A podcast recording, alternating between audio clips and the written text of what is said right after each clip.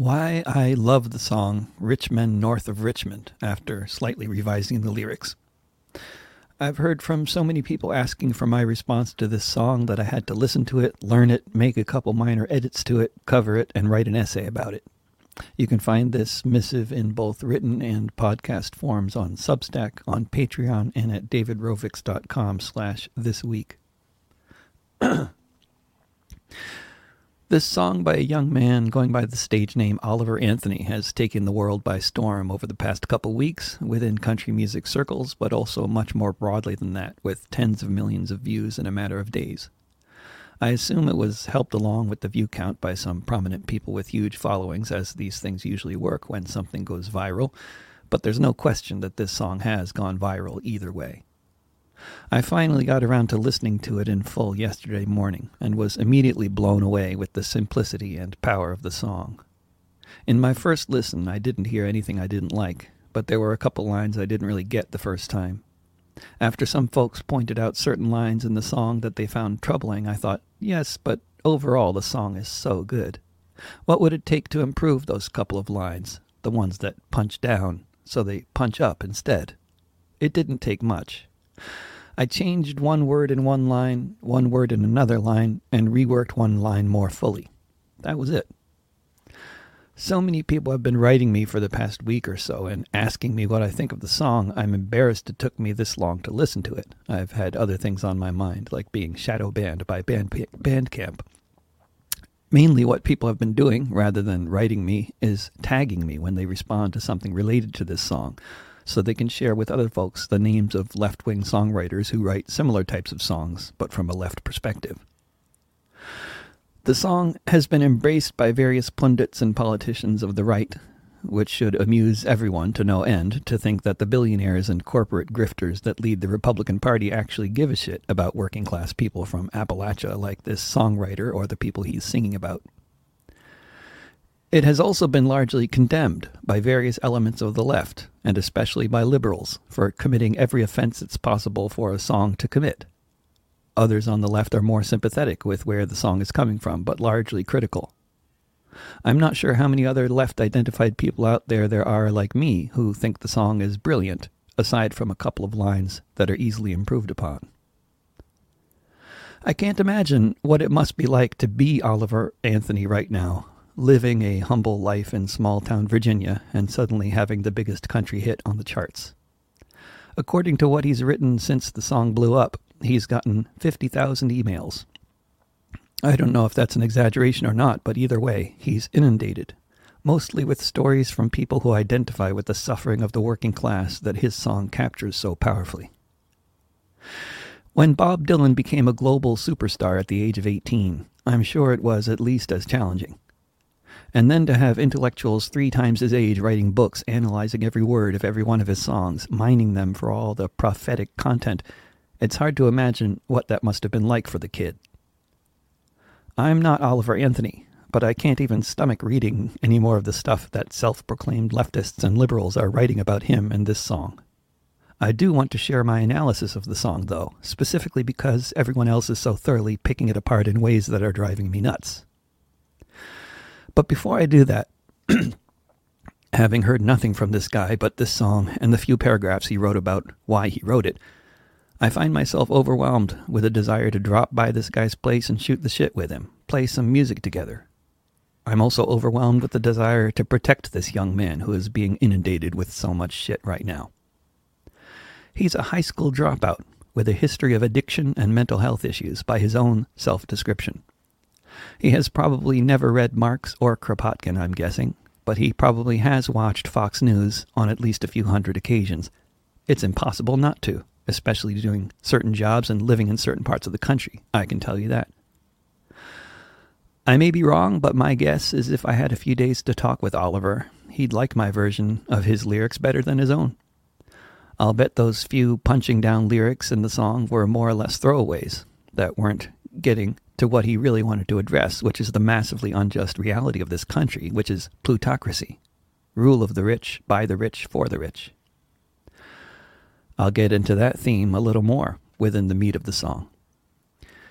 I'm going to go bit by bit, starting with the title. The title and chorus has raised ire in some left liberal circles for being a term north of Richmond that is somehow alluding to the Confederacy. This is ridiculous. As one who has traveled extensively throughout every one of the 50 states of this country, very much including every region of the state of Virginia, everyone in the region is aware of the extent of the DC suburbs, how far they go into northern Virginia, how gentrified and expensive they're becoming, how much they're changing in so many ways, including many very negative ways. North of Richmond is a geographical and political description for what is often called inside the Beltway, and reading more into the to in, and reading more into it than that is just nitpicking pseudo-intellectual idiocy. It's the kind of thinking I'd expect from some postmodernist PhD student from Eugene, and it's bullshit as far as the real world goes.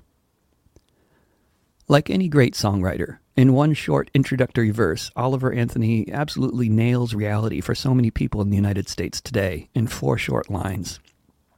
I've been selling my soul, working all day, overtime hours for bullshit pay, so I can sit out here and waste my life away, drag back home and drown my troubles away. Low pay, long hours, self medication with alcohol, and perhaps even something of a reference to how spread out and isolated we've all become, with property prices so high that the only place left to go that's remotely affordable is far away from everybody else, if I read into the third line, possibly more than I should.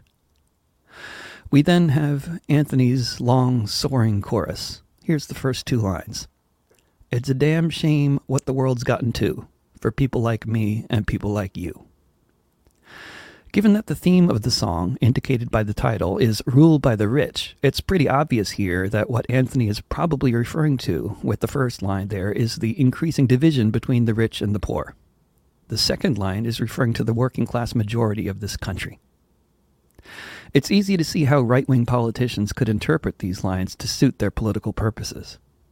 What's been so discouraging for me is to see the numbers of people who identify as coming from the left who are taking liberties with interpreting these lines to somehow be complaining about people of color and women having more agency these days, and people like me and people like you somehow referring referencing white people rather than the working class.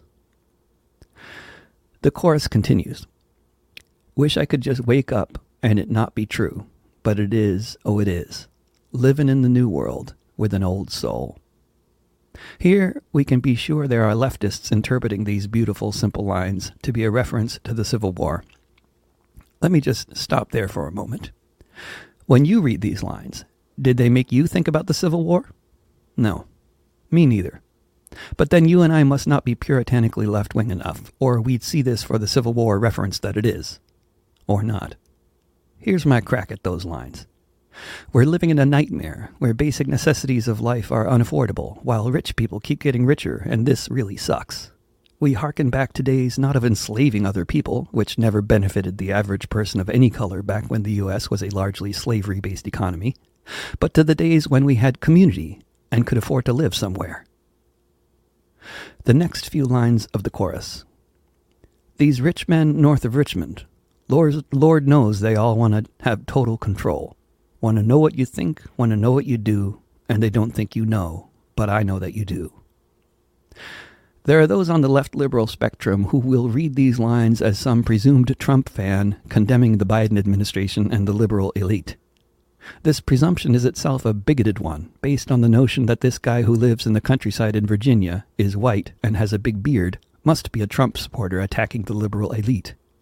Many liberals like to deny the very existence of a liberal elite, while at the same time assuming that that's what people like this guy must be referring to, if there's any possibility of interpreting their words that way.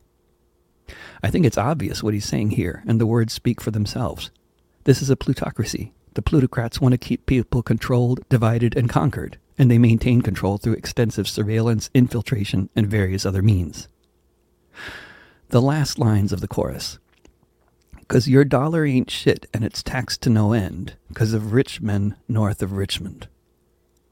Some left liberal types will say that these are lines reflecting the privilege of the author who doesn't want to pay his fair share of taxes to support the less privileged. And once again, that is an outrageous understanding of these lines that probably more accurately reflects the privilege of the people interpreting them this way than the person who wrote them, or most of those who appreciate the song. The working class does indeed pay the lion's share of the taxes in this country, far more than we should. The tax rate in Japan is lower than it is here, and they get the world's best mass transit, universal health care, excellent schools for everyone, and so much more. What do we get? None of that, to be sure. Next comes the second verse, or maybe it's the second verse and the bridge, but it's next anyway. Here's the first two lines I wish politicians would look out for miners, and not just miners on an island somewhere. I have seen this verse interpreted as a nod to Pizzagate, that the songwriter is saying he believes Hillary Clinton runs a pedophilia ring or something like that. While we can be sure that Oliver Anthony, like most of us, has watched his fair share of Fox and has heard of Pizzagate, there is a far more charitable interpretation of these lines, which is the more obvious one. That is, the politicians don't seem to give a shit about the working class, miners, or any other profession, and rarely refer to us unless it's a story about fentanyl. How many miners have died of preventable diseases and injuries over the past year? Who knows? But when it comes to a re- relative handful of teenage girls exploited by Jeffrey Epstein on his private island, there is an endless amount of the media's attention to be found for this subject.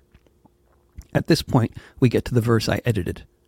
I'll share Oliver Anthony's original version first, the first two lines. Lord, we got folks in the street ain't got nothing to eat and the obese milkin' welfare.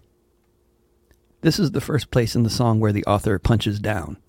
It's obvious from looking at the guy that he, like me and a massive number of other Americans, have struggled with our weight. I've noticed it's very common for people who themselves struggle with their weight to make insulting references to people who are heavier than they are. It's a sad thing to do. I'm guessing he hasn't really given, given this much thought. But this is how I adjusted those lines by changing one word.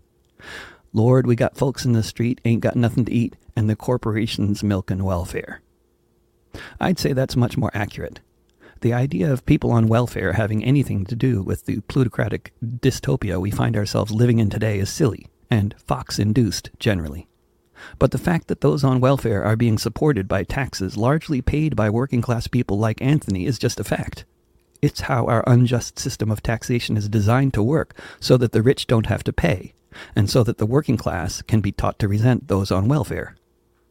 But in reality, the corporations are the welfare scammers, far more than any unemployed people, be they obese or not. Anthony's verse continues Well, God, if you're five foot three and you're 300 pounds, taxes ought not to pay for your bags of fudge rounds. This is the only section of a verse that I completely rewrote. Obviously, Anthony is continuing with the obesity theme he established in the last line. Here it's pretty clear he is blaming fat people for being fat. Or, to interpret the lines more charitably, he's saying that if someone is going to be fat, they shouldn't have their grocery bills subsidized by our hard earned taxes. Rather than attacking Anthony for being prejudiced against fat people or welfare recipients or fat welfare recipients, a prejudice indeed exhibited in these lines pretty evidently, it seems to me it's important to understand a few things here. First of all, it's just a song written by a guy in Virginia. If there are lines that need improving, we can improve them. We don't need to trash the whole song because he gets some things wrong from the standpoint of working class solidarity or prejudice against fat people or some form of on some form of government assistance. We can also understand what should be obvious to any American that anyone who is critical of fat people is talking about their own families and likely themselves and many of their friends. It may be sad, but it's undoubtedly true that among those tens of millions of people who have become enthusiastic fans of Oliver Anthony and this song, millions of them are both fat and poor, and they still like the song.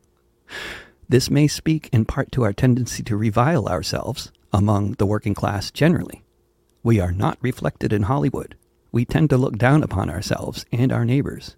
We tend to aspire to be different, richer, thinner, in any case, here's how I reinvented those two lines in a way that I'll bet Anthony and most of his fans would be fine with. If you got a silver spoon in your mouth and a private jet, taxes ought not to pay for all the money you get. I only changed the lines so we're punching up, like he's doing for most of the rest of the song. Here are the last lines of the song before the chorus repeats. Young men are putting themselves six feet in the ground because all this damn country does is keep on kicking them down. I'm sure these lines will be interpreted by some inclined towards being polarized as a reference to white people being kicked down.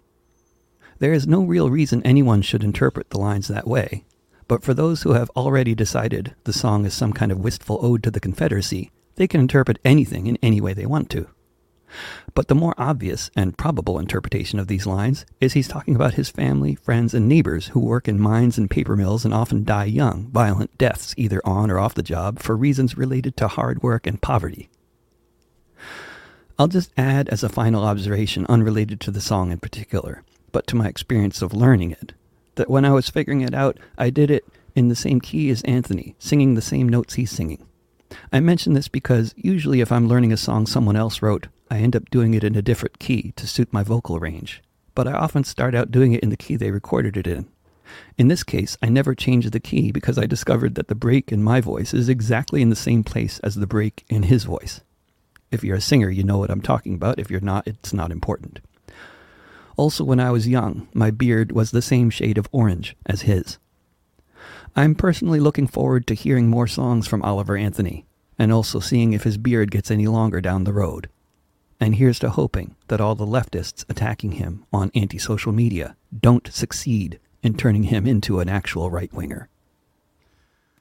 I've been selling my soul, working all day, overtime hours for bullshit pay, so I can sit out here, waste my life away, drag back home, drown my troubles away. It's a damn shame what the world's gotten to for people like me and people like you. Wish I could just wake up and it not be true, but it is. Oh, it is living in the new world with an old soul. These rich men north of Richmond, Lord knows they all just wanna have total control, wanna know what you think Wanna know what you do, and they don't think you know, but I know that you do, cause your dollar ain't shit, and it's taxed to no end, cause of rich men north of Richmond.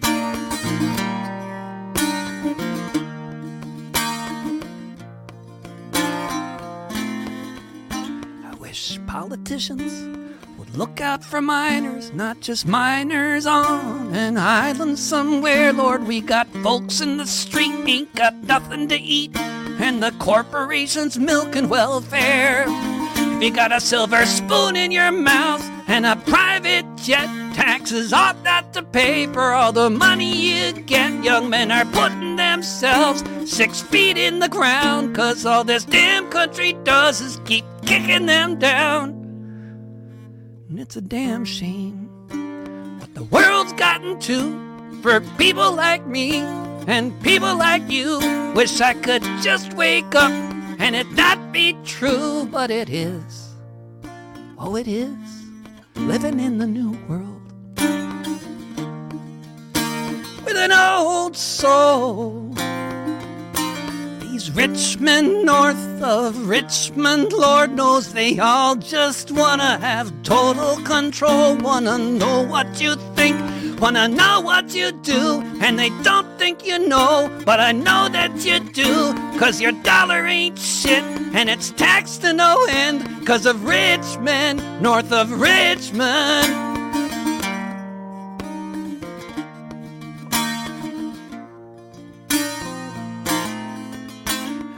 Selling my soul, working all day, overtime hours for bullshit pay.